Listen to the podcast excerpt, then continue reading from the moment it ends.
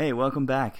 This is episode three of the Mercenary Podcast. I'm Matt Monihan, and today we bring on a local entrepreneur who specializes in helping children with disabilities. His name is Matt Hess. Now, he's a longtime friend of mine, but I really came to know his business through some software that we created together. Um, we all know that the healthcare industry lags behind the market in terms of technology adoption, but we found it's like it's a really great time for entrepreneurs to get in and start building. There's a lot of uh, a lot of quick wins uh, that people can do. Um, so here we talk about that. Thanks for listening.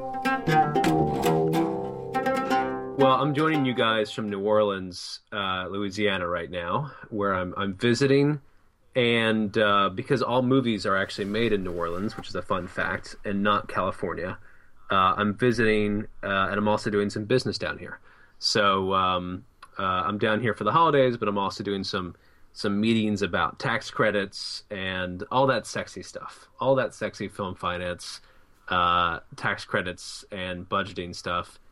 And uh, I'm pretty excited. Uh, the trailer for the Atticus Institute, which is a film I'm a producer on, uh, I did last year, which is written and directed by Chris Sparling, who I hope will be a future a future guest of the show. Uh, the trailer should be dropping next week, so uh, I'm pretty excited for that. It's like a it's a conspiracy. I was able to watch this movie without any of the special effects applied uh, about a year ago, and it was still creepy. Zero special effects. yeah, Um, Matt was uh, Matt was one of the. I guess you're a, a primary. it's one of those. Whenever you're, whenever you have people, friends who are, are filmmakers, you're always watching cuts that are not nearly complete, and um, like you always apologize for them because like nothing's ever done and the music's not there and. But the, the most important thing is that people can watch it when it's in its most primitive state. It means that eventually it'll be okay. Yeah. um, But yeah, I wanted to actually say something about the the tax credits, and you said like that is the reason you're there. That, and you, a lot of movies are getting made in New Orleans because they have such favorable uh, tax situation down there.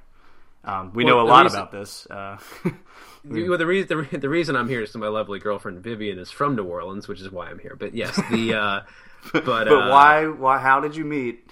How did you meet we, we met on met on a movie down here that was most likely I would well I would say it's 100 percent happened because of the film tax credit down here because Yep. uh, not why we met but why the movie was here in the first place um, because you know it a lot of times film tax credits represent or just soft money in general uh, which is a pretty general term for anything that's a, cash rebate or a film tax credit or any kind of money that came from a governmental source that makes up some of the collateral for a film loan. Um, you know, a lot of times they make up between 20% and 33% of a film's budget. So, um, California just redid their program, but over the past five, ten years, New Orleans, Atlanta, and New Mexico have really led the pack in uh, the U.S. So, uh, yeah, there's still it's it's a really interesting business. Like everyone understands that that's why it's happening. There's a lot of it's actually funny. I sent you a, a picture of the office that my friend Scott is uh, is working out of, um, which is in this 1800s like mansion. And I sent you that picture. I think we actually tweeted it out. Um, and so he's in the parlor of this ridiculous mansion. It looks like it's from like Django Unchained or something. Uh, and he and he was like, um, he's he's like, yeah, this house. Uh, he's he's like, this house. You know, it's all on the up and up, but we rented it from the bank because this house was possessed. Uh, it was repossessed, and I was like, like uh, with, with ghosts. Right, It was right. repossessed by ghosts. It was. Uh, he said it was. He, well, I forget what he said, but he was like, he's like, yeah, yeah, the bank owns it now. I'm like, well, what, like, what happened? He's like, oh, these guys, um, th- these guys got this loan from from the from the state, and they they told the state of Louisiana they're going to make this into a film studio, and and they just made it into a really nice house, and so they. So apparently there's like this scam where these guys bought this house and they said they were going to make it into it's a huge huge house, big property. Was it a grant they- or was it was it a loan? I feel like they got either a low interest secured loan or they got a a tax rebate on basically any money they put into this place. They got like 33% back on or something. But basically instead of turning it into a post-production facility or a film studio, because I, I walk in there and the ceilings are like 14 feet tall and the doors go up to the ceiling. Like they're like the doors are just like the most baller doors possible. All like the finishes are really nice, and it's like this looks like a boutique hotel. And so apparently the guys like we're gonna scam the state and turn it into a boutique hotel instead of um, instead of a film studio. Uh, but then Scott like swooped it up off off the because the bank was like we're stuck with this we're stuck with this place and he's like oh I'll rent it from you guys. But uh, I thought it was funny because and uh, the tax credit and the, the state came under a lot of pressure because people it's like a great example of how people are just like like is this really worth it when people are trying to take advantage of it like this? But um, yeah because i mean it's, it's a liability for like some politician's going to be like i don't need this to make me look stupid later.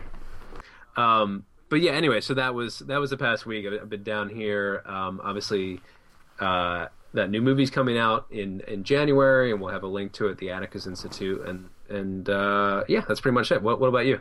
So today, I think as of today, um, we retired um, part of our code base that had been uh, uh, just kind of like a real pain to work with, and it was something that we relied on uh, pretty deeply because it, it, it, provided a ton of flexibility for our clients to create the you know the the craziest kind of uh, visualizations uh, that that are available. Um, and really, what, what it came down to is like people because it provided so much flexibility.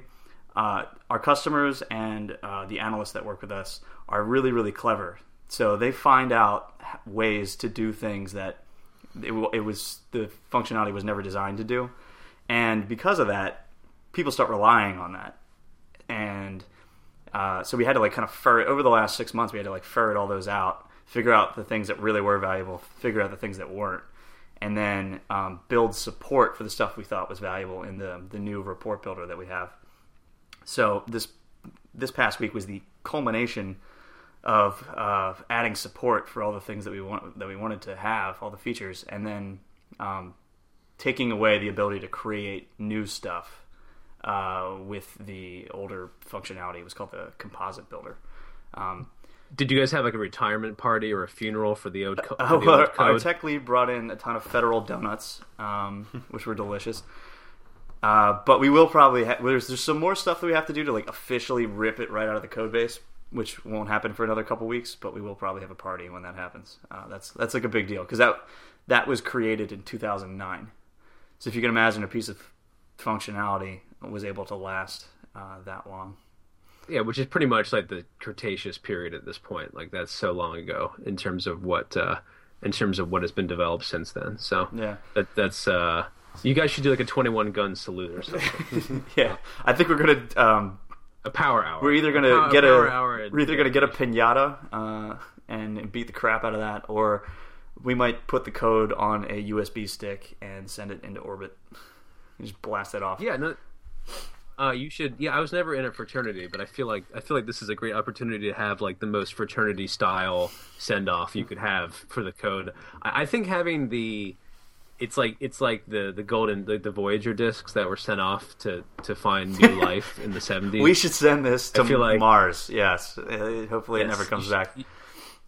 Yeah. I feel like we haven't done a drone episode, but I feel like you guys could buy a drone for like six hundred bucks and then just send it somewhere. Like I feel like there's a way of doing that. We, um, we had one for but, a little uh, while. I'm not sure cool. what happened to it. All right, here I'm actually I'm sitting right next to Matt, who will go by Hess to make this uh, more understandable. I'll be Monihan. Can you handle that, Dan? Yeah, I'll just call you Matt, and then Matt will be Hess. Mm-hmm. Well, yeah. All right, all right, all right. uh, yeah, Hess. What's up? How you doing? doing that pretty works. good. Yeah, it works. I'm used to being uh, kind of called my last name. Yeah, I mean, it's this is not this is not Matt Hess, the oil uh, magnet.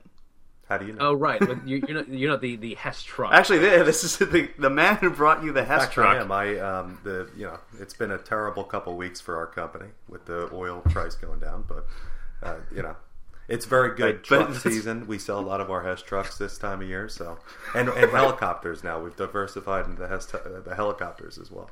So right, all, all the, all the toys will offset the two trillion dollar yeah. loss. Oh, absolutely, that's what we're projecting. yeah, I hope. So, so, so Matt. Um, So what do you what do you do? Yeah, and I'm not actually a Hess heir, unfortunately, but maybe fortunately. Um, I'm the COO, uh, Chief Operating Officer of a company called First Children's Services in New Jersey. Uh, we're a diversified provider of behavioral health, uh, education, um, social service, and therapeutic services for kids uh, with different special needs and disabilities. Um, the company was actually founded and started by my dad in 2009 when he bought a, an approved private school for kids with disabilities in Fanwood, New Jersey, which is kind of north central Jersey and Union County. Uh, we've since added on in 2011. Uh, him and I co founded a company called First Children Learning Services, which provides various outpatient services for kids, uh, specifically uh, therapeutic services for kids with autism primarily, uh, both in their home school districts, um, in the community, in their, their own homes, uh, paid for by a variety of sources. And then recently we acquired another company called the Real Center in South Jersey. It was actually a year ago on December 12th, which gave us a nice base of operations down there. And that company provides primarily uh, kind of more in the mental health side, a lot of um, services for kids with anxiety disorders, things like that. So that is my uh, that's my day job. Not selling Hess oil or you know the Hess uh, trucks. right, and um, I wanted to bring up that for the uh, for children learning services, uh, we collaborated on a app called Connect Kids. Mm-hmm. So, so Dan Hess has um, some some of the same experience that maybe not the, the exact same experience uh, that you had with. Um, I mean, you've you've created software before. Um, uh, this one has gone. Uh, would you say fantastically well? Uh, I would say extremely fantastically well. Yes. No, it's been a really neat thing. We collaborated. Um, basically, what we were able to do was we were paying a good amount of money for a company to kind of do all of our uh, kind of scheduling, uh, tracking appointments when we had therapists out seeing kids. And Matt and I, with another developer, kind of collaborated and created an in-house system, like Matt said, called Connect Kids, which has really been a neat kind of thing. It's allowing us to uh, have all of that data in house, as well as ultimately we're going to be able to bill all of our health insurance claims out in the touch of a button, which is going to be an extremely um, important thing, as those can be extremely cumbersome and time consuming to bill out yeah. for sometimes small dollars too. Yeah, I'm absolutely fascinated by the kind of the, the, the nitty gritty problems that small businesses like yours have. Um, because I think the, the, the problems that are just uh, universal to all businesses. You know, the, the, the app that we created was basically it was you know there's a bunch of things that uh, there's an there's an event that happens. And you just need to track who did it, when it happened, how mm-hmm. long it took, um, and you know I mean I think one of the, the challenges was that it had to be HIPAA compliant. So yes. that that means there was a number of you know different software packages that most uh, companies would would go to right off the uh, shelf that we just couldn't. Right. Um, I mean, if anyone who's listening who's you know thinking about what's the next big software uh, uh, trend, it's just a lot of the same stuff that exists as long as it's HIPAA compliant or uh, secure, uh, just security. Yeah, or just like security as, as a feature. Like that's mm-hmm. the reason. What, what is for the for the layman here? What is HIPPO or HIPAA? Is it HIP? What, what does that mean? I believe uh, it stands for Health Information portability practice or some portability is definitely one of the words. Yeah. Um, uh, let's see. I can basically HIPAA governs anyone that has any sort of health information. Health Insurance Portability and Accountability Accountability Act. Act yeah. yeah. Um, so because basically you're dealing with people's personal information, and so it, it's like an extra layer of security that you're compliant with. Yeah, and it, right. I mean the the main thing is it's just like if you get breached, it's it's real bad. Mm-hmm. Um, yeah, yeah, because it's it's not only just you know some social security numbers and addresses, which is bad enough, but it's it's possibly some sort of mental health diagnoses, things like that, or any well, yeah. any healthcare diag, and that can be. The government takes that very seriously. Um, they're not afraid to hand out fines, um, and they're usually extremely high. So that was a major challenge, major hurdle we had to kind of come up with to secure this app when we made it and I think we were successful in that. Was it with Rack? We have a package with Rackspace. Yeah, that kind of has it all. And they've yeah they've been really helpful. Yeah, yeah. So for like a '90s visualization, because in the '90s, you know, like in Mission Impossible, when he sends the email, to get it's actually it's to actually a Job. letter. it's it's a letter going to a mailbox. Uh, to give like a '90s visualization on how secure your your your network is, how many safes and behind how many walls is uh, your HIPAA compliant network, or or how challenging I'll, was that? I'll, I'll describe it this way. Um, Rackspace was one time compromised by someone who fell asleep at the wheel of a U-Haul truck that drove right into their building. Um, Is this that- true, or yeah, this is absolutely true. It- Oh my God. This, ha- but, but this that happened. falls under active. Anything U-Haul related falls under active God. no, it was, it was active. I feel like that's a It was active Jim. Like it was some Active- dude named Jim that, that or, or Active- inact or active- inactive Jim. active, active idiot. But it like it took down Craigslist. It took down a whole bunch of well-known sites. It might have took down like eBay or something like that. And people were like, "What?" Like eventually, all the nerds are like they're you know we should, we clacking away. mirror, right? Something should we should mirror everything everywhere. That's actually what invented the cloud. Was was that U-Haul? Yeah, well, they're uh, just like- like something that can invent the business uh, that can affect the business can come plowing through a uh, A a, wall. a wall. so that can still happen. I mean, there's data set. The data centers are everywhere. yeah, but they have primary experience Now, right, they're that they've taken care. They're like, "Yep, let's let's uh, get rid of this they one." have two walls. like Media Temple is is in like uh, a cave. It's in Culver City. Yeah. Yeah, it's it's Really? because there's a soundstage right near there we use, and it's actually there. Um, Yeah, but yeah, it's I've funny. The the server there too. yeah, it's like the Rackspace, which like forget like double or triple redundant. Like Rackspace was not even like U-Haul redundant. It was, it was, the, it was the issue. Um, they needed a redundant cinder block wall is what they needed. How did they survive that? They, I mean, it didn't destroy things. It it just it knocked some stuff out for a little while, but um, they at least had backed things up. So I don't think anything was lost. Okay. But it just it took down a bunch of sites, and it was just funny because the entire internet was scrambling to figure out what it was, and then eventually they were like, "Oh yeah, a U-Haul hit the What's building." funny, you know, they probably were like thinking of all these disaster plans of things that could go wrong, And that was not They on there. never for once thought there could be a U, a drunken, perhaps U-Haul driver just driving through their their their facility. yeah. That's pretty. But that is the cloud. Like the cloud is not actually a cloud. You know, it's it's a, a group of physical servers that exist in a physical room that is really hot. And um, yeah, big air conditioning bill. Yes, a friend of mine uh, actually sells air conditioners for data centers. He is swimming in in business and money right now. Um, yeah. Uh, that bastard. He's he's cornered. Hey, he's a nice guy Uh, too. Yeah. Wait, he's well. Well, speaking of speaking of cornering a market, because I think any business that starts uh, obviously is filling a need. Whether it's your friend with the, uh, it's good. It's a good segue. Uh, your friend with the air conditioners f- for the the server space. When when your dad started the company uh, in 2009, what what does your business replace? And what was like it before, and what did it replace, and what was that need that you guys saw? Well, in 2009, he actually he acquired an already operating school. Um, so the school up in Fanwood deals with kids with um, severe medical issues, uh, things like CP, uh, very severe behavioral issues, things like that, or developmentally disabled. So I guess the need is what happens is a lot of public school districts cannot handle these kids in their own public schools. So as a result, they uh, they'll send them to schools like ours where we have the nursing expertise, the uh, uh, tons of occupational, physical, speech therapy.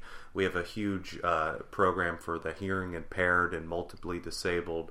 So I think Dan, the need um, it's really is it's fulfilling. It's it's really taking a headache in some ways off the school districts um, in the sense that these kids have such intense needs that they see them, frankly, as a liability in their own districts that they need. They rather would just send them out to a private school.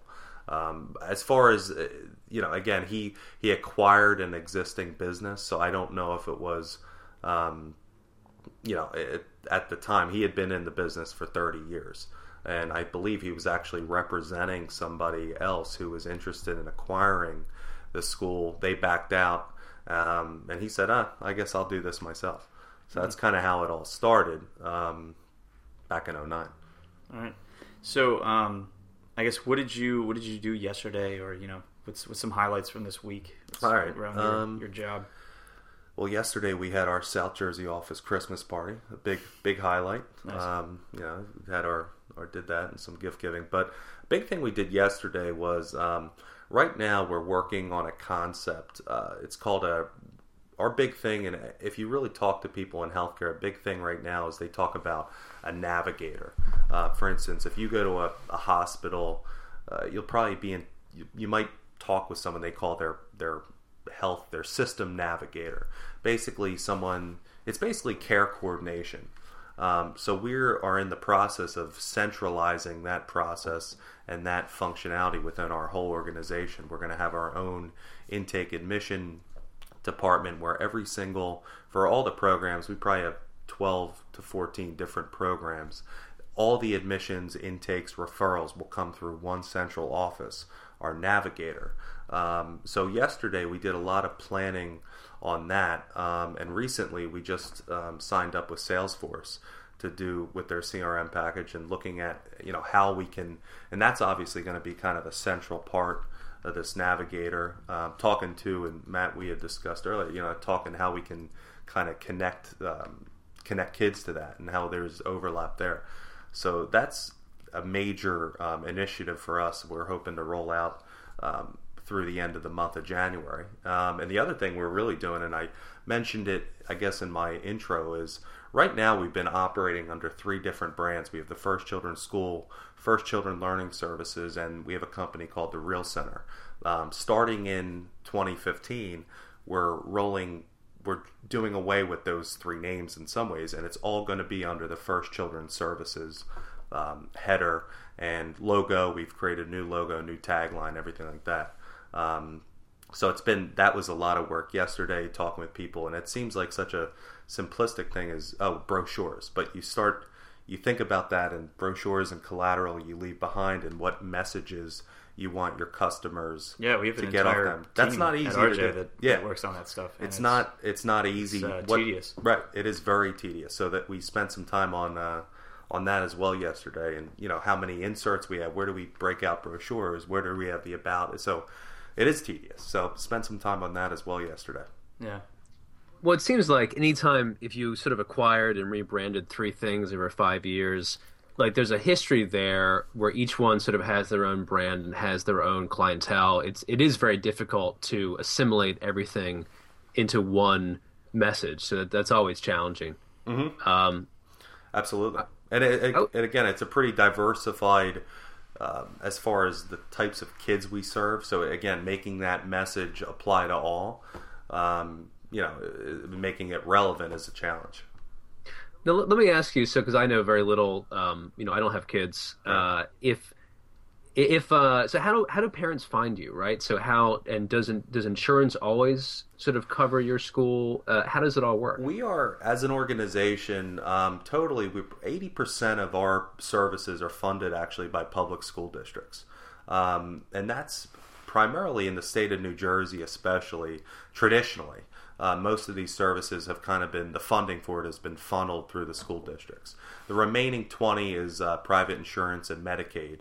Um, families tend to find us um, usually if they have a child with autism and the child for our school um, as an example and they can't be served in that public schools uh, you know autistic classrooms they'll usually we have relationships with a lot of school districts who will say hey go look go take a tour first children. Um, they take a tour they like us we set up an intake and eventually this, the, the child is placed at our school and paid for by the uh, the public school district. Um, other than that we with our outpatient side that is funded on the insurance end on the medicaid end um, they, uh, we've actually been very successful with actually internet you know online seo kind of marketing. Um, as well as uh, just kind of getting out. You know, a lot of our work is within the autis- aut- autism community. Um, uh, parents of kids with autism are very active, very organized. They do a lot of great advocacy. Um, the fact is, this, and just to give an example, this stuff the, we do applied behavioral analysis services for kids. That is just as of 2009 that was when that was first um, covered by private insurance. They finally, the parents got together and for years advocated that this should be a benefit in their health plans, and finally got, I believe it was Governor Corzine at the time, to write a law. Um, so with with those kind of programs, I think a lot of it is just it's word of mouth, it's internet. It's also getting out in the community where a lot of these, again, these parents, again, they're very highly organized and kind of going to the autism walks, things like that, and kind of getting out in front of them and really talking with the right people. It seems a little a little harsh, and uh, forgive this question, but is it sort of a product that because you mentioned that a lot of these schools kind of you know hand off these kids who have disabilities mm-hmm. to you is it just because they they can't handle it they don't want to handle it they don't have the the it's more expensive for them to hire a staff to specialize in, in something and is that sort of what it is? Yeah i think that can i mean just just for an example dan in new jersey there's over 600 school districts um, which is crazy but there's six, over 600 school districts in the state of new jersey alone. I think a lot of them are better than others at handling different types of kids. Um, we work again, we have our school, but we also do a lot of outpatient work where we go in and we consult with the districts. A lot of them have their act together and they they can handle a lot of these kids in district. Um, others really can't. Um, and and frankly, it is a cost issue um, when you start looking at what these districts have. Um, you know, it's not just salary, but we're looking at uh, benefit rates of forty percent. Uh, when you and that doesn't include the pension. Um, so a lot of times too, and and while people may look at our charges and as in the you know when they first see them, it's like wow that's expensive. But when you compare it back to what um, the public the school district would have to pay, but you know by the time they pay salary, benefits, uh, pension, and all their building and facility costs, it's actually a bargain. So I think it's kind of it's driven by both. Um, some just can't handle those kids. Um, they're better some are better than others at doing that. And it is all, also in the long term it can be more cost effective to kind of put those kids under the care of a private for profit or nonprofit organization.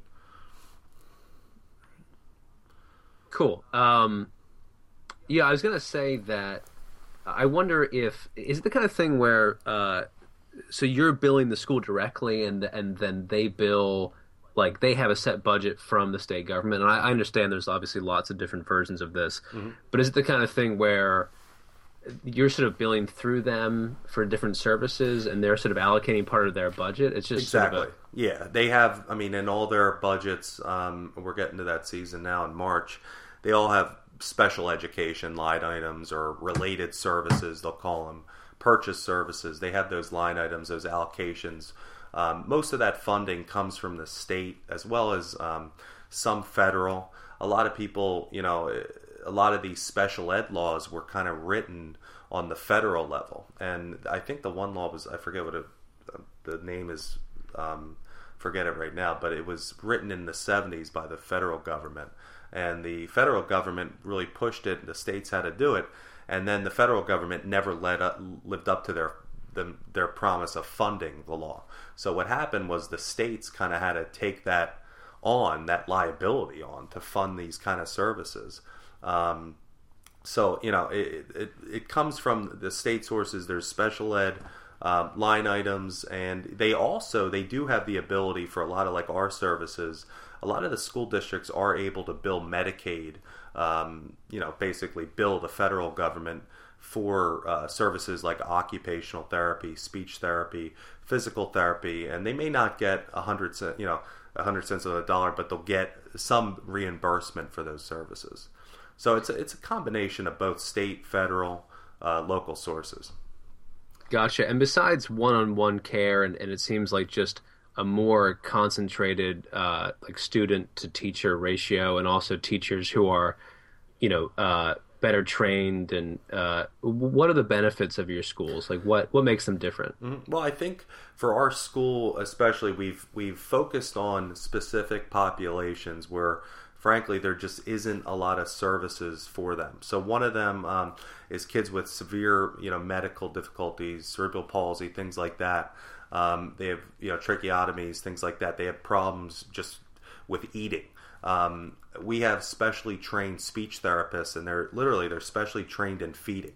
Um, it's an extremely dangerous proposition. Um, a lot of times, just to feed these kids, and we have people that are specially trained for that, um, which is a huge thing. And we, and as I was saying too, we've kind of got into these interesting um, areas where there's there the population is really underserved. So a big um, thing for us right now is kids with hearing impaired who are who are both hearing impaired, but they also have multiple dis- disabilities, some sort of developmental delay.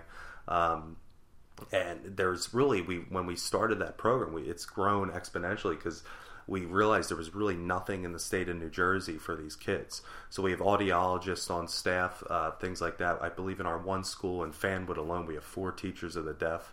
Um, so we're really giving these kids the attention they need um, from the hearing impairment issue, but they also at the same time have access to the occupational therapist, the physical therapist, speech therapist, uh, behavioral therapist if they need that, which really any other setting besides ours really they could not have that access of that kind of that continuity of care in one location. Gotcha. Yeah, um, I mean, I've been I've been fascinated by you know this business because I think that uh, not not like not only autism, but just kind of like behavioral and mental health in general uh, is having a bit of a I don't want to say renaissance, but it's like people are now really paying attention um, to these you know these disabilities and like you know, especially with uh, mental health where you've got you know plenty of people who are who are depressed. Um, like I, I, guess what's like seasonally depressed, uh, clinically depressed, uh, people with uh, PTSD, um, and and really like you, you have a ton of people that have these real problems and are living with them, and, and like their experience is, is being degraded because they they have these problems, and I think that now there's like a lot of uh, money and and just kind of like mind share going into trying to figure out ways to to deal with um, to deal with this huge population because mm-hmm. what's it seems crazy that for so many years like specialization is key right and it seems that it's crazy for so many years that you know, underserved special education departments and schools um, you know uh, effectively were were treating these kids uh, which seems as though because I, I just remember i feel like well yeah think about when we went to high school like plymouth whitemarsh did a I, I think a pretty good job of of um, handling uh, you know a range of different kinds of disabilities. Because um, you remember there, there were kids that had disabilities in our in our classes, um, and they oftentimes would have somebody that was with them um, all day. Right, but it also seems like there's probably like five or six kids. Some had Down syndrome, some had other uh, mental difficulties, and it just seems you know there's a range you know everything needs specialized care so it seems as though to have one or two people without a specific facility in charge of you know even six to ten kids it seems very sort of I guess backwards, or it seems very, you know, it seems it's it's hard to imagine that they would have been given the best care under those circumstances. But like, it made sense when we were in school, you know. Mm-hmm. It just mm-hmm. seems uh, so. I can totally see why having specialized care, as you said, just for kids with cerebral palsy or just for kids with autism, that seems to make a lot of sense to me. Yeah, I mean, it's it's there's a lot of push too, and and we run up against it, and you know, and I think for good reason. Our our goal as a private school is not to say, you know, we want we're going to take all your kids out of public school districts and we're going to keep them till they're 21. Our goal is really our job, our reason that we um, are in business is to try to get these kids in an environment where they have the access to maybe um, more you know lower staff ratios with high with better uh, trained people with yeah, a lot of that's, therapy. That's part of the get out, them back outpatient thing. Is just well, like that, yeah. they can spend most of the time in a regular school with with um, right with inclusion and, and, keep with regular yeah quote unquote kind of, regular peers and right. yeah. Yep. But again, our goal is not to. We don't want to keep these kids for years. Some we will, because unfortunately they you know, for for their needs, they're so severe they likely could never go back to a public school setting. But our goal is always to say, look, what can we do when we, you know, could, to get this kid back to a level that he can go back to his regular public school district, graduate with his peers, and things like that. Um, and we cheer those moments when we get a kid to go back to district. That's a success. Um, right. Yeah, that's a. It's it's not you know you lose a paying uh, you, you lose revenue, but that's still a success. That's why we're in business to produce those kind of outcomes. No, I feel like I'm waiting for the obligatory uh, Matt Monihan Obamacare uh, question um, because it's there's a few you know there's a few things with healthcare.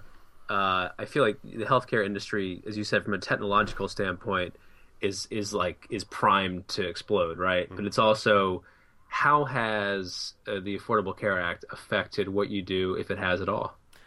Well, I think healthcare, from a technology perspective, and I've heard it, and I think it makes sense, is usually lags behind the market, if you will, ten years. So I think in a lot of ways, there's a ton of opportunity for in the healthcare space um, to really kind of innovate on the tech tech side, but in terms of our business, um, the ACA, I mean, and what it's doing is that you're seeing it balloon uh, Medicaid. Uh, the Medicaid uh, population is just getting larger and larger. Uh, more and more states. I just saw Tennessee now is expanding their Medicaid program, um, and ultimately that will be good for our business um, as more and more of these services for kids. Um, for a while, and ABA, uh, the service for kids with autism, it was actually just now starting to get covered under Medicaid. Um, like I said, in 09 it was private insurance, and just now it's getting covered by Medicaid uh, because there were some actually Supreme Court lawsuits and things like that. But um, so, in a, in, in, in a lot of ways, it's really good for our business, I guess, on the revenue side. But I can tell you from the employment side, it's extremely challenging. Um, I think it's been a it's we had our for our health renewal for our staff. It was one of the most challenging environments. I mean, I've only done it five times, but it was a very. We were faced with a forty percent increase in our uh, insurance package. So it's I think for and we're you know we have about 185 employees, so we're not a huge business where we can self-insure and take on the risks of carrying healthcare. Um, so it's it's a challenging environment from the employment the employer, I guess, perspective. But for our business, it, it ultimately, because of things like Medicaid, um, there's a lot more services that are going to be covered. Um, it's going to ultimately, it'll be a, probably a net positive for us, and we're just lucky because we're in the kind of the healthcare space. Yeah, it's an interesting dichotomy where it seems like if you employ 185 people, you're right in that so-called sweet spot of that sort of small but sort of you know decently sized business that's going to have uh, you know, going to be impacted by the increase in having to provide more services, but you also just happen to be in the healthcare industry, right? And so therefore, people can uh, more people than ever, ever can uh, have that coverage um, applied to the services you guys do, right? Um, uh, I have a free market question for you, uh, which I think Matt will appreciate, but uh, knowing nothing about how you guys uh, sort of charge in the uh, healthcare industry, and this doesn't have to apply to you, but just as a general uh, hypothesis, if um, if you can, if you if all the services that you provide are covered by Medicaid or by the public schools, um, and there's not, say for example, like I'm not paying twelve thousand dollars out of pocket is there sort of a risk of like price gouging? Like, could you, for example, uh, could one in the healthcare industry just charge like twenty thousand dollars for uh, one service because it seems because the government's paying for it um, and it's not exactly in the free market? How does that system operate? Like, how how do you set costs? Well, Medicaid um, and really any private insurer, they actually have their own fee schedule. Um, you'll go out, you'll try to, and most Medicaid services now, especially in the behavioral health realm, are actually managed by a managed care company. So oftentimes, you know, if we have a Medicaid contract, we're not billing, sending our bills to Washington D.C. and we're getting a check from the federal government. It's usually one of these major um, managed care, managed behavioral health companies are actually they have a contract with the federal government. They set the reimbursement rates. We'll try to negotiate those rates.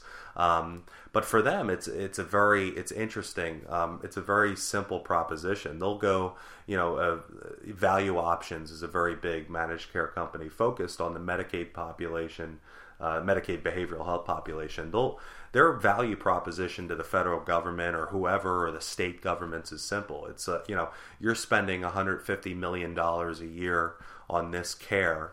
We'll take it off your hands. We'll take the risk, but we and we'll do it for 130 million and whatever we can do, you know, whatever we make off that, that's gravy. Um, so there is, uh, there, it's price gouging would be a tough. In this, it's a highly regulated field, and again, you're dealing with um, the the the government has been smart, I guess, in realizing that they can offload some of those kind of risks to the private sector, these private um, MCOs that can kind of manage that and set those rates to make sure you don't have people, you know, for our, you know, a lot of our services, if it's a, a good rate is fifty dollars an hour, you're not seeing people charge three hundred. Um, mm-hmm. and things like that. I think for a lot of years, though, on um, especially New Jersey, for the behavioral side, as uh, especially uh, people um, for a long time were able to consult. They only consulted with uh, public school districts, and they were very comfortable making their $150 an hour plus 40 bucks for travel. It was a nice, cushy rate. And what what kind of happened was the um, once the insurance and the Medicaid sector kind of came into play, you felt a, a really big downward pressure on those rates. So in, in, some ways, when the when Medicaid, when private insurance comes into a market, it actually I and from my my experience, which is limited to kind of behavioral health in New Jersey, it's actually had a downward pressure on rates. So rather than you see people, you know, charging whatever they want, I think yeah. it's actually had a downward pressure. Yeah, that's pretty interesting. Yeah. Uh, yeah, it's it's definitely interesting because of the, because of the specificity of that. Like it, it's, I'm not saying what you guys do is is a is a is a niche market, but it's it's definitely mm-hmm. pretty specialized. Yeah, definitely. And so it's it's interesting to to see. I'm always fascinated by just the ecosystem of healthcare, of how rates are set, how how that's that's followed, and that kind of stuff. Yeah, that's that's pretty it's pretty fascinating. Well, it's yeah. crazy. Uh, yeah. Well, speaking of free markets, uh, I wanted to kind of talk about Russia. And uh, excellent. so healthcare to Russia, I like it. Yeah. yeah, I mean, I like, what what is going on? um, I don't know. You, Dan, you have any, uh, any opinion on uh, on Russia? Yeah, I mean, in ter- are, you, speaking to how the ruble has sort of has lost forty eight percent of its value at the time of this recording in the past week? And I think uh, I think something I think something's going on that is more than um, more than just the fact that, that oil is uh, has has has dropped in price. I think. Yeah, I mean, I think it, it seems like... the timing is is pretty uh, is pretty close to the Fed wrapping up quantitative easing, um, meaning they were like they stopped printing money, and I think that that is having effect on where people are putting their money.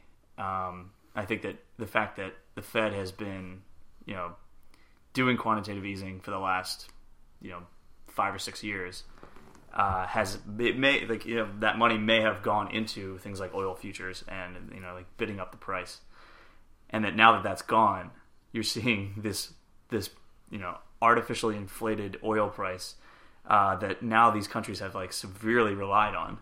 Uh, when that's going away, you're seeing these countries uh, like Venezuela and Russia start to collapse because of that. Yeah, I think it's a perfect storm in many ways, and obviously my understanding of this is is limited, but that doesn't mean I won't speak on the topic anyway. Oh, please do. Uh, uh, but for me, uh, it's a perfect storm of the sanctions, which I, although people usually think the sanctions are pretty worthless, and although um, I do think that you know it's always a big game of diplomacy and chess you know, people see sanctions and they think they're pretty weak, but I do think they've had a little bit of an effect on Russia. I think that's the first part of the of the storm. The second part is I read a pretty interesting article. It was I think it was the leader in the Economist from last week that was called Sheiks versus Shale, and what's really interesting is OPEC's uh, uh, reaction to just the the billions of dollars that are being invested in shale oil in the United States and there's an interesting uh, thing in, in that article that I think applies to Russia is that basically OPEC has sort of figured out what it costs the shale oil producers to produce a gallon of gas. And I, I forget exactly what it was, but I think it was around fifty-seven dollars uh, uh, uh, a, a, a, a, like a barrel of oil. A barrel, a barrel right, right. Yes. So if that costs fifty-seven dollars a barrel, they've been trying to react to the market value or just the um, uh, the amount of new oil drilling and the, the amount of, of new wells that are happening in the United States by trying to drive the value of oil down so much that it just doesn't make it profitable to to open as many to start a new venture or because apparently a lot of the shale oil people in the U.S. are very over leveraged. Mm. Um, right, so they can't go uh, many months without With just right. producing. Yeah. Right. So basically, OPEC has driven the value of oil down. I mean, supposedly so much so that they're waiting. They're trying to like they can they can wait it out because a lot of their wells have already paid themselves off and they're they're a very mature market, whereas the U.S. oil is very young, and a lot of those people are over leveraged, and so OPEC's trying to uh, sort of destroy and just like play the long game of waiting out the low oil rate to see how many U.S. wells go go yeah. belly up, mm-hmm. and Russia is getting like is just getting boned by this because Russia's on the sideline being like, well, like we're like if you can imagine like they, like you know suddenly their economy is in free fall because OPEC's like playing a game with the U.S. And so I think that's a big part of of it uh, unintentionally. Um, so that mixed with the sanctions, mixed with you know Europe's uh, continuous development of other energy resources. But that's that's sort of like my take on it. And I, I do think I I don't think it was necessarily an artificial bubble of the price. I just think what you've seen is um, you know there's the supply in the market has gone up gone up so much because the U.S. drillers mm. have gotten so good at getting you know getting this oil out of shale, which for even in 2007 they had no idea that this was possible, at least economically feasible to yeah. do. Um, and the drilling technology that's really been amazing. Um, I think, yeah, I, like what Dan was saying, if it's 57, uh, you know, a barrel to get it out of the ground, it's probably very um, accurate in the sense that you have you have this huge kind of there's some very small drillers out there that are so over levered that they are you know like you said they might have four months or they have to stop production or they can't pay their loans. I do think there are a few bigger um, outfits out there. Like there's a company called continental resources which has a lot of drilling in the the bakken in north dakota as well as i think it's the scoop in oklahoma.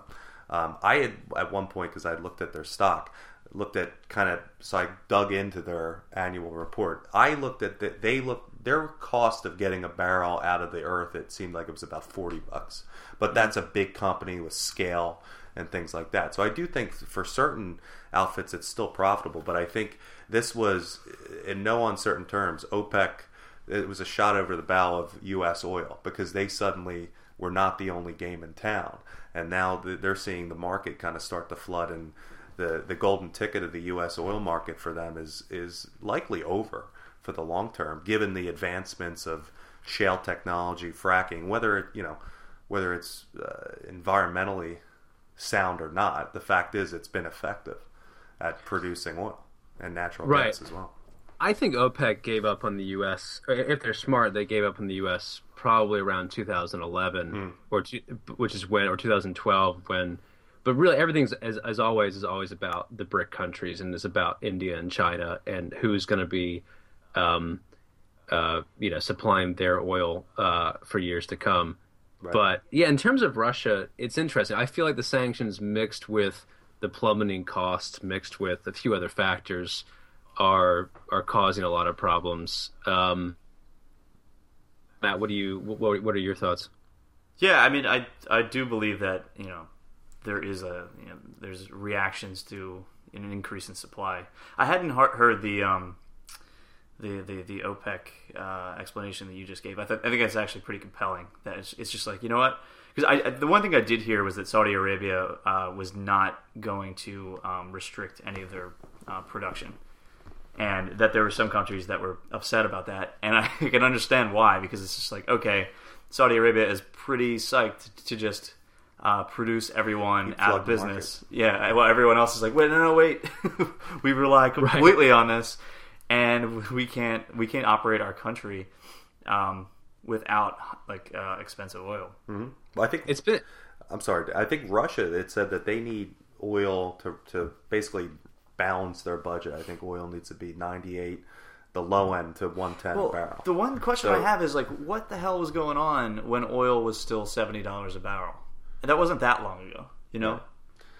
Well, I, I don't know if it's like, inflation or just I mean honestly just just an untenable situation. I mean, um, I don't know what their inflation was before or what they were looking at, but if, if they were looking at hundred dollars a barrel to, to, balance their budget, then um, uh, they just sort of bet wrong, mm-hmm. I guess, or they just sort of they were just hoping for a better hand than they, than they were dealt, and um, and also it was working really well uh, while it was that high.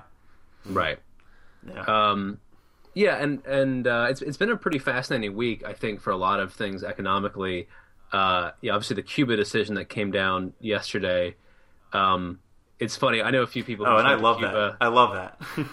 well, I mean, but it doesn't really matter anymore. It's such a it's such a weird artifact, or it's such a weird.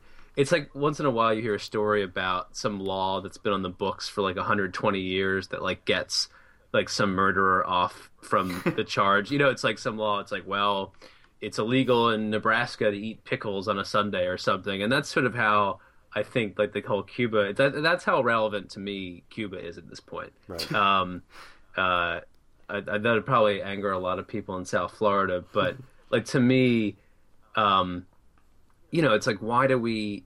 I mean, obviously, you know, once a dictator, always a dictator. But in terms of uh, the trade arrangements with Cuba, um, it's about 11 million people. It's about I heard that uh, in terms of what they think our trade would be with them, it's probably about what our trade would be with the Dominican Republic. So it's not really a big game changer, but yeah.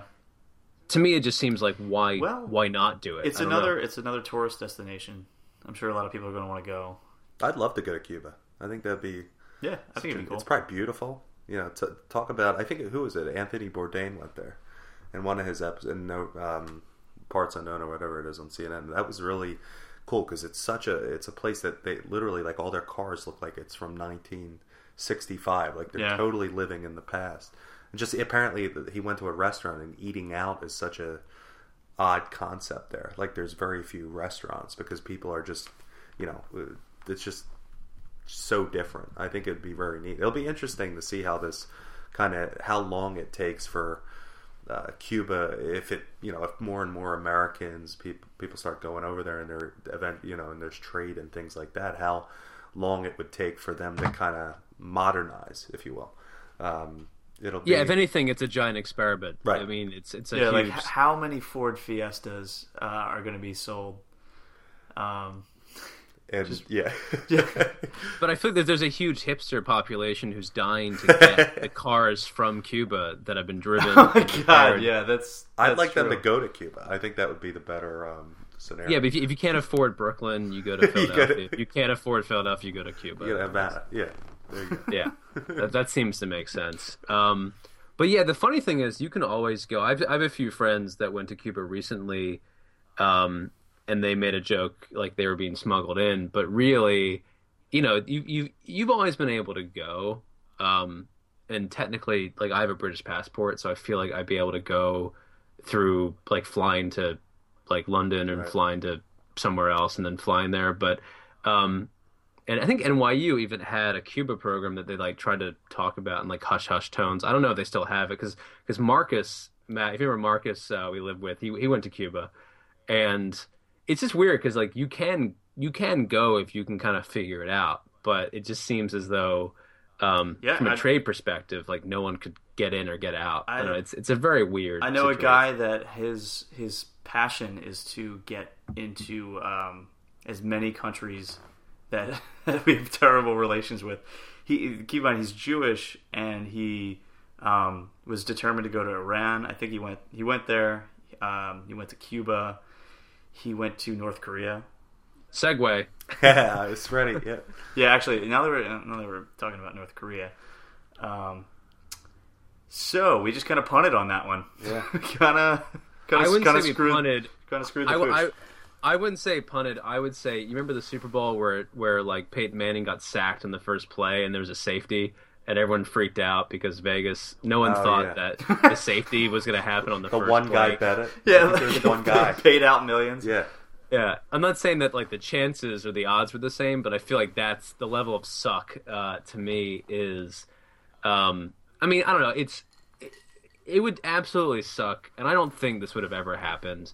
But after the guy shot up the, the movie theater in, in Colorado, like anything is possible. But I, I don't think that anyone would have bombed a movie theater. But obviously, if that would have happened, it would have been would have been absolutely awful. But from a principle perspective, um, even though it's a silly Seth Rogen movie, and a lot of the movies I make too are, are, are very silly. I'm not insulting him, but a, a, lot of the you know, even though it's a, it's a silly comedy, it's almost a spoof movie.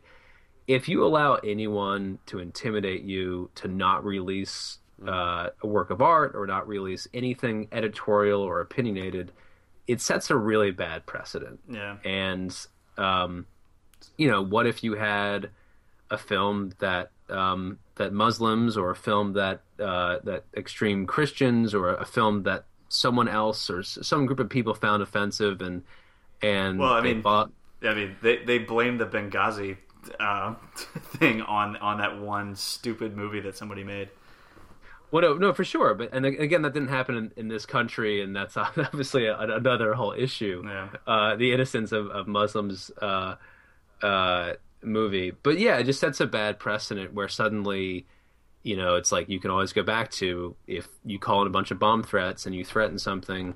I just think it kind of goes back to the Larry Flynt. I'm paraphrasing him, but uh, in in the People versus Larry Flynt, like I, I, the message that I came from that is his thing was, if someone like me, who's sort of a sick pornographer, can have free speech, like that's really important because mm-hmm. ultimately if someone who's a sick pornographer like me has free speech, it protects people who really need it. Yeah. And that's sort of how I see this, the Seth Rogen movie. Is so.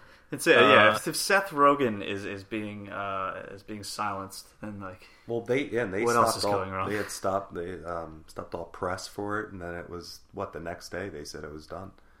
Yeah, yeah. It's I mean it's tough, like knowing sort of how these things work a little bit.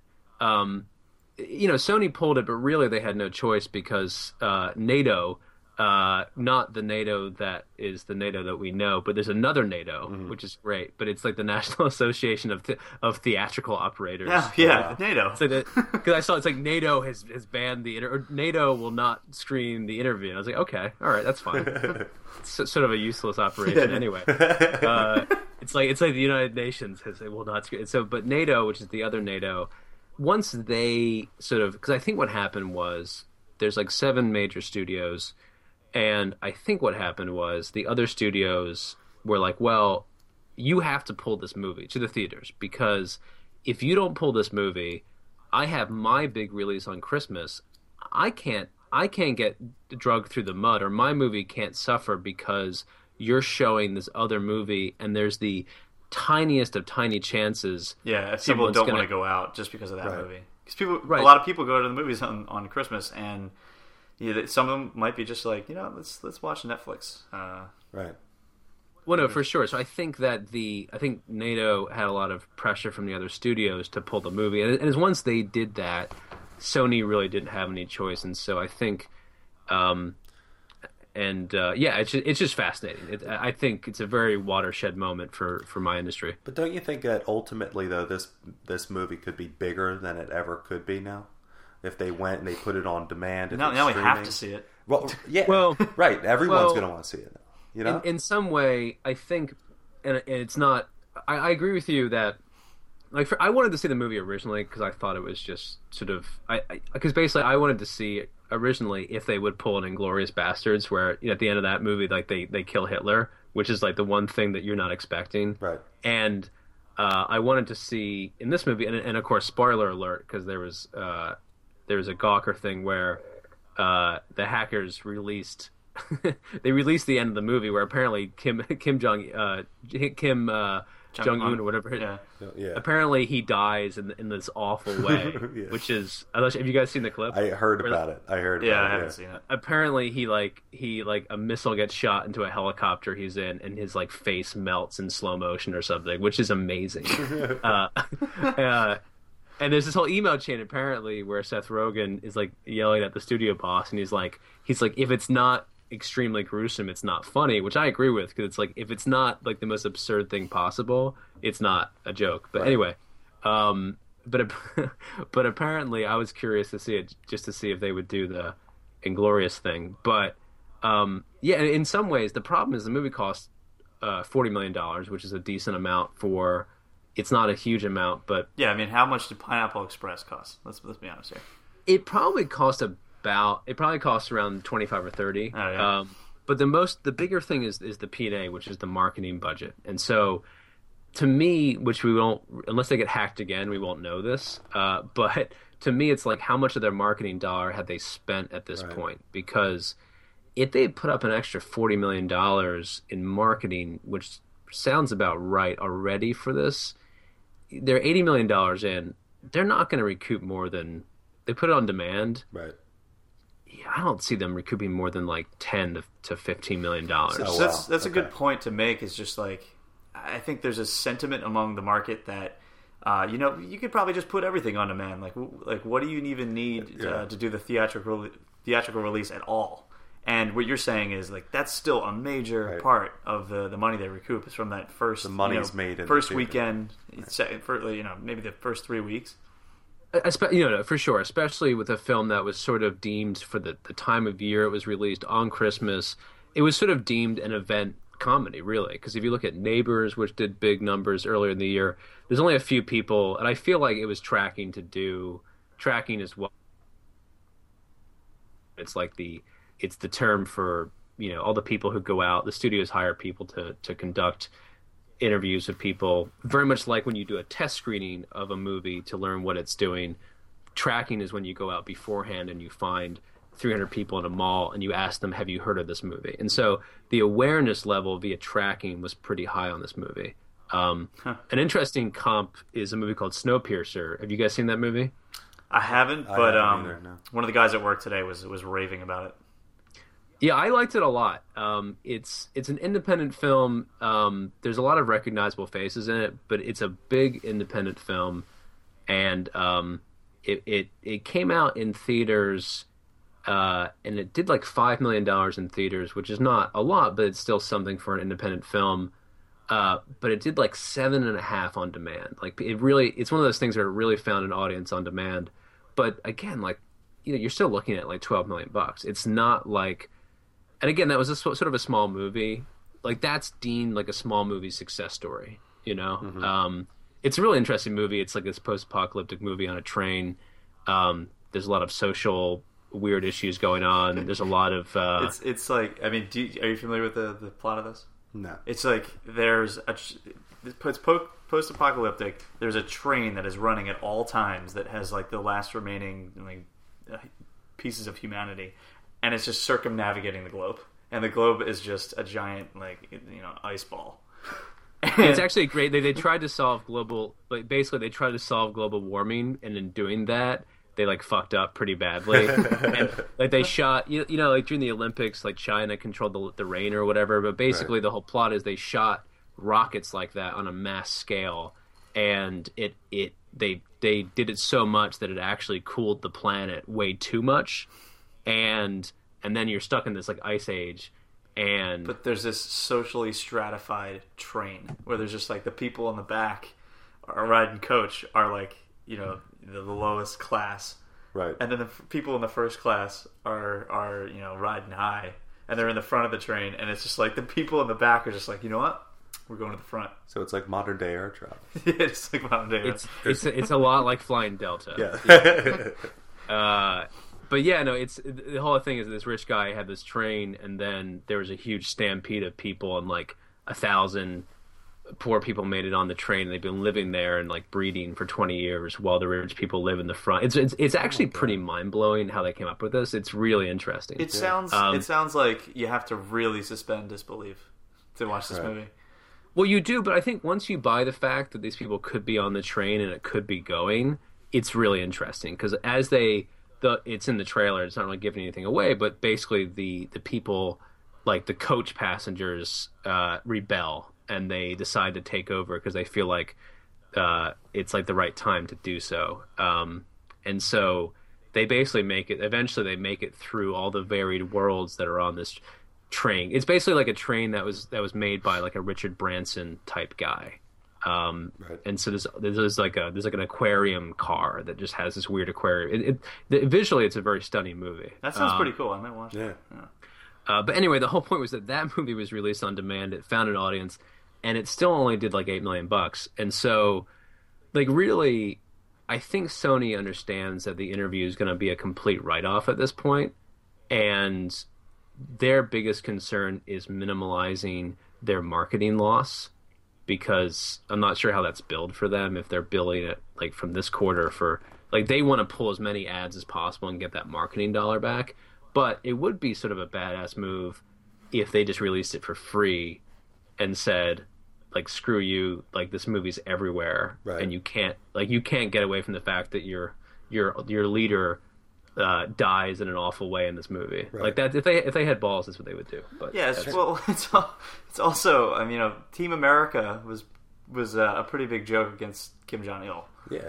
Right. And Saddam Hussein was in it. Everybody. I mean, that was. Yeah, uh, one of my guys at work was was talking about how ridiculous Saddam's character is in the South Park movie.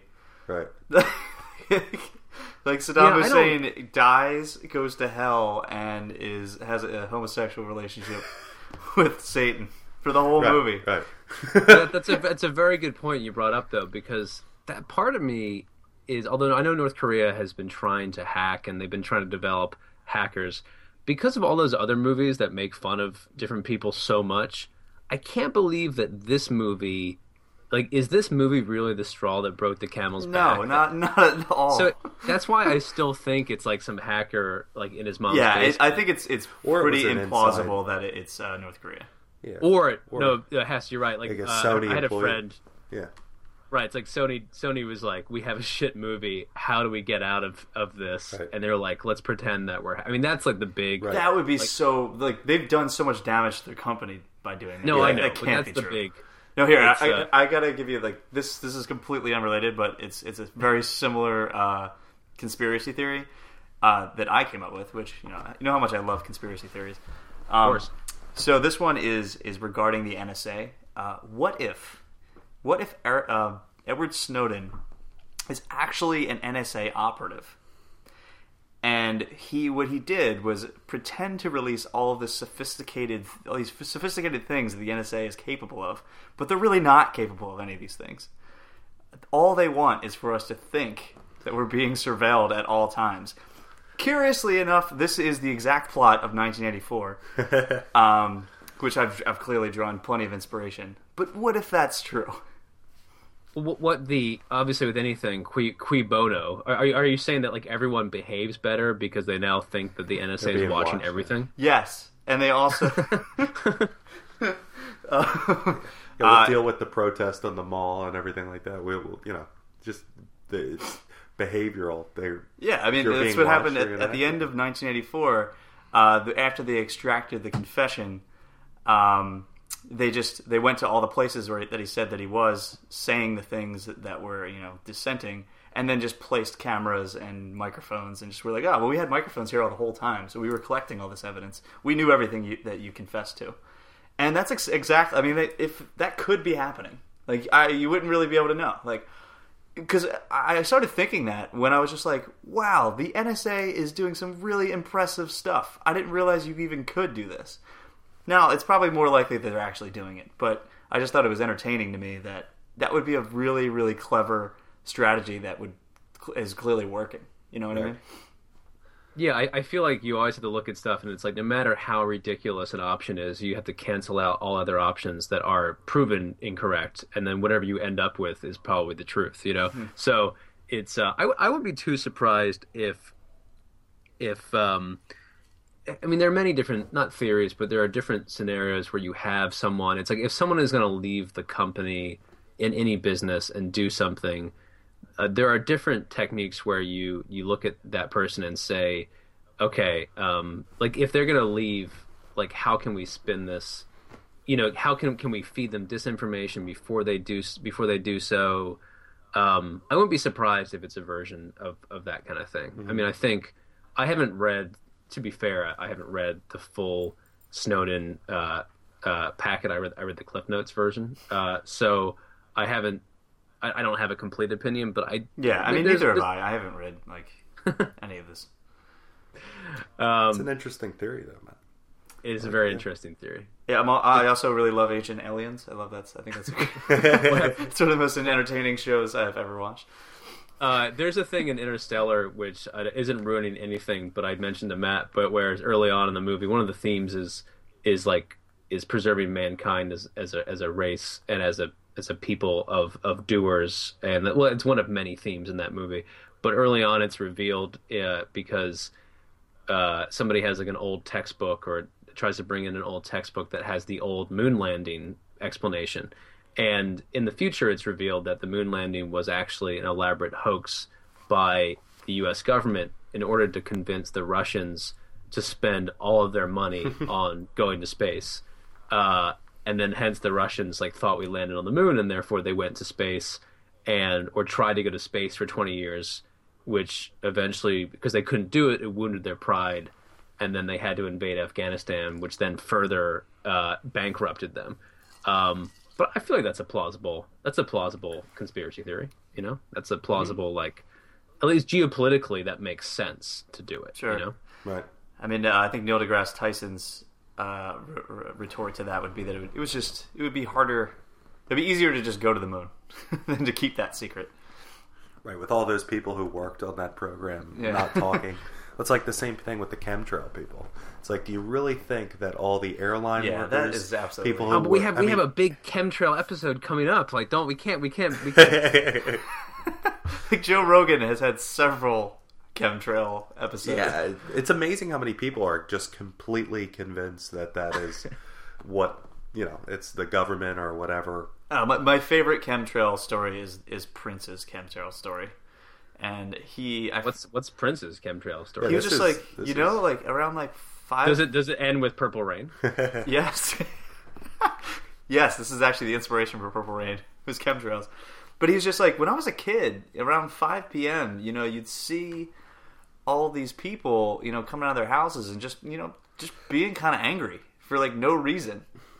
Well, he's, he grew up in Minnesota. I mean, at 5 p.m. Minnesota, it's freezing. Right. Like everyone's gonna be angry. You've been that. freezing your ass off all day. I mean, so, yeah, that was his explanation. He was like, people were just kind of pissed off. You know, it's the same time every day, and it's like, yeah, well, it is the end of the workday. Yeah, end of the workday, freezing your ass off for eight. And he was like, I think it might have been chemtrails. Oh God. Yeah, I, I, I, I, for one, believe him. That, that's a good. Uh, so yeah, I think before we were talking about one of our our phrases, you were mentioning uh, like bike shed conversation or um, like the McDonald's argument, or I forget what I was talking about for for film, but there's something that I've been doing for a while. Uh, which I find is kind of funny, uh, but I never had a term for it, and it, I call it two birding. Uh, the etymology of that being in, in two birds with one stone, kind of thinking. And um, and two birding to me is there's a lot of scam artists uh, in the film industry and people. There's always like somebody always has an uncle with like two million dollars they want to make a movie with, and or somebody knows somebody who um, they've been successful in some other pursuit in life, but now they just want to make movies because that's obviously really fun and easy.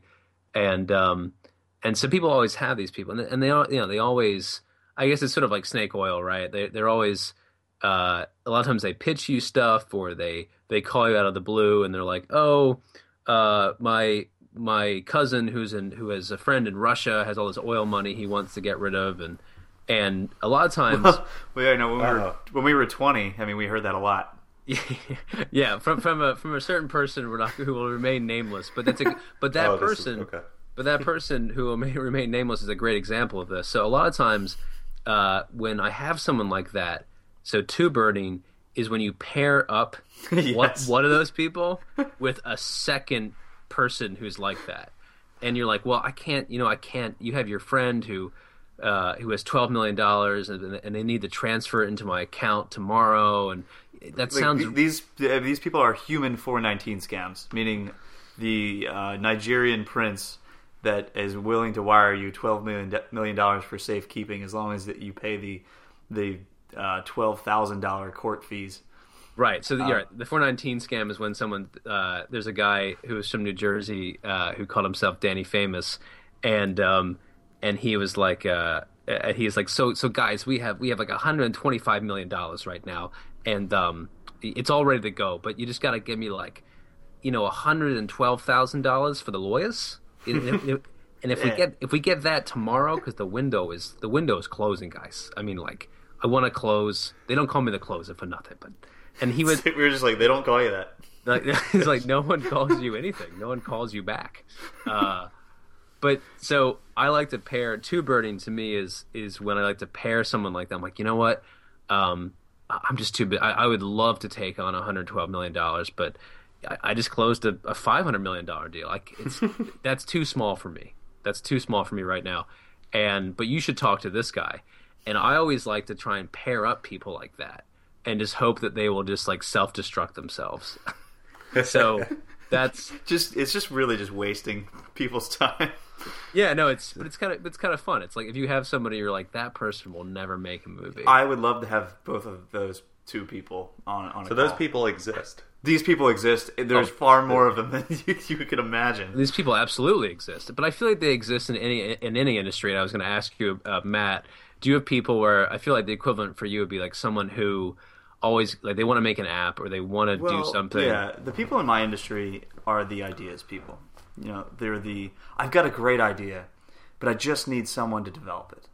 And there there's probably about, you know, there's there's probably a 1 in in 20 or 30 that are actually like people that have great ideas.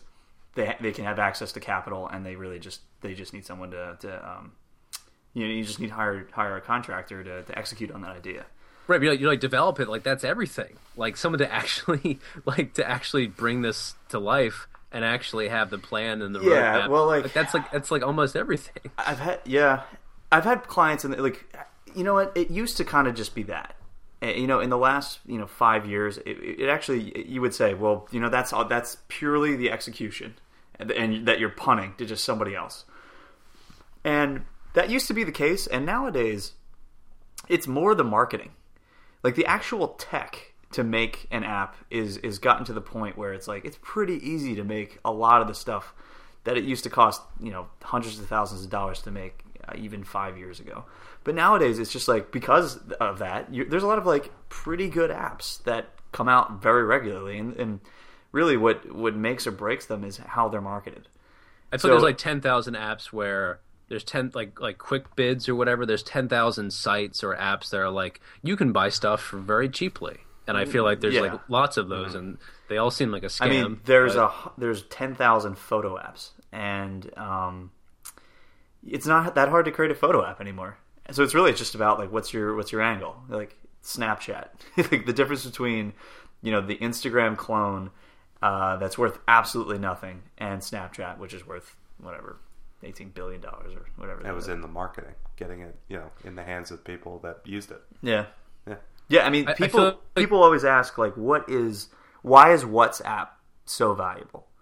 And WhatsApp is extremely valuable because they actually spent the time to create uh, apps for feature phones. And the problem there is that you have to create a different app for you know every kind of feature phone. And I guess they started at the the most popular one and, and went down until they found they had diminishing returns. But what that meant was that their app was able to connect people who don't have smartphones in developing countries, and it was mm-hmm. connecting them to people who were adjacent to them, meaning like maybe they were in a country that was nearby that and, and they had you know relationship with this person, maybe their family. Um, but they did have a smartphone, so they they were able to connect a whole bunch of people that were just completely left out of any other messaging app. Because before WhatsApp, the, the actual technology for the smartphone version of WhatsApp is is like completely um, generic uh, compared to you know Kik, um, you know any any of the other different messaging apps that are out there. And the one thing they did different was they went after a market that no one else was going to go after because it was just it's difficult. Like that's that actually was was hard to do. So I imagine in your industry, two birding would be someone like who keeps calling you. Like imagine there's like somebody who has no real talent, but they're yeah. I mean, um, that, I, I, get emails from people who are just like, "We have this great idea," and, and they always they pitch the idea, and it's really, usually terrible. Right? Um, they're, they're, like, "We we've been domain parking for years, and I think we finally found." Uh, we finally found a great domain, and we have a bad idea to pair with it. And you know, and, a great domain with a with a uh, barely like mediocre idea is is a good business model. Right. I feel like a friend of mine, and I'm totally destroying their idea. I can't remember who it was, but they domain parked something like yesorno.com or something. Yeah. And they were like, I want a site that's Tinder for shopping. And it compares You hear a lot of that. yeah, it's that's what it's like. It's like '90s movies pitch. It's like it's like Die Hard on a submarine. It's it's Uber for healthcare. It's Uber, Oh, the Uber for healthcare. That is the ult- Yeah, it's Uber pitched. for pizza. it's a Yeah, doctor Uber. in an Uber right. at your door now. Yeah, there's Uber for everything. That is like the classic. Yeah. Yeah, Uber for healthcare. Heard Yeah, that so to pair those times. to, to two bird, uh, those kinds of people are the people that, yeah, you just get two people together. You're like, you know, what, let's just have a great conversation. You know, you got an idea. You know, I, I, this guy's got an idea, and uh, maybe we can have something out. come- You know, something can come out of it. And then you just run in the opposite direction. you Yeah. leave the room. Then you and let lock him. the door. Yeah, and then eventually you just you get an email back from both of them. It's just like that guy sucked. He he just all he talked about was uh, his idea. No, that- that's- two that's a- identical emails. That's a good. That's a good. That's a good point of two birding. Eventually, they they will uh, collapse and then come back to you. But but at least you get six months of peace while they're just hashing it out together. Yeah, But uh, I, I remember just asking, like, trying to, y- you know, for stuff that I was either working on, like offering equity and only equity is absolutely absurd. And like, I, and I, I'm guilty of it myself. But it's, it's just like, yeah, we got this great idea. Uh, we're going to get funding. Uh, we just need you to build this thing, and um, we're going to give you, you know, we're going to give you ten percent of the company. That's it. Like no compensation, nothing and people actually thought that that was like that was like a legitimate way that was like that actually was worth it for people like if, if you're if you're uh, you know a developer that's worth their salt uh, you, you're gonna get sizable equity but and then like a, A nice ridiculous pay package as well i mean there are people you know there are people out there who are willing to do that Owning seventy percent of something that's worthless doesn't do you any good. yeah You know. Yeah, it's just like there are so many. The thing is, even if you've got a great developer, they made a freaking awesome pro- product, and your idea is solid, like you're you're like ten percent there, you know? Right. well, right. It's like insane market saturation is a whole topic for a different show. Where it's and I where feel does- like Where does luck come into play too? I mean, Just it's get there. being in the right place, It's the right it's time. there, but I, I You know, I mean, we always say, you know, like you know, luck is where uh, opportunity meets preparation, and you can create new opportunities. So you can Right. you know create your own luck. And I know that you know, I think that the you know the marketing team and the execs at, at RJ are, are particularly good at that because um, there's we're just we just have opportunities like out the wazoo. And Right. we're, we're very prepared. So yeah, it, like that it would phrase is from your side business, which is creating an app that just has those motivational posters, out the wazoo. the like- wazoo.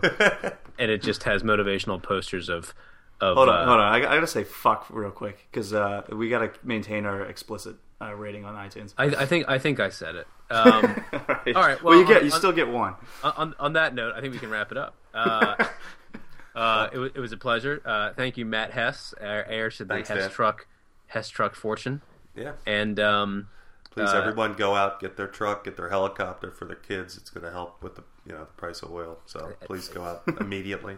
right, that people driving to an actual physical location that has the Hess trucks will help consume. We do extremely well then. Yeah. Right. We, we, both ends. Yeah. uh, um, Matt Monihan, we'll talk soon. All right. Thanks, Dan. All right. This is Dan Clifton. Thanks for listening to the Mercenary Podcast. If you'd like to ask myself or Matt Monihan a question via audio, you can always record an audio message. Maybe just use QuickTime on your computer with your internal mic. You can send it to mercenary at toprightcorner.com. We may play it and answer it on the podcast.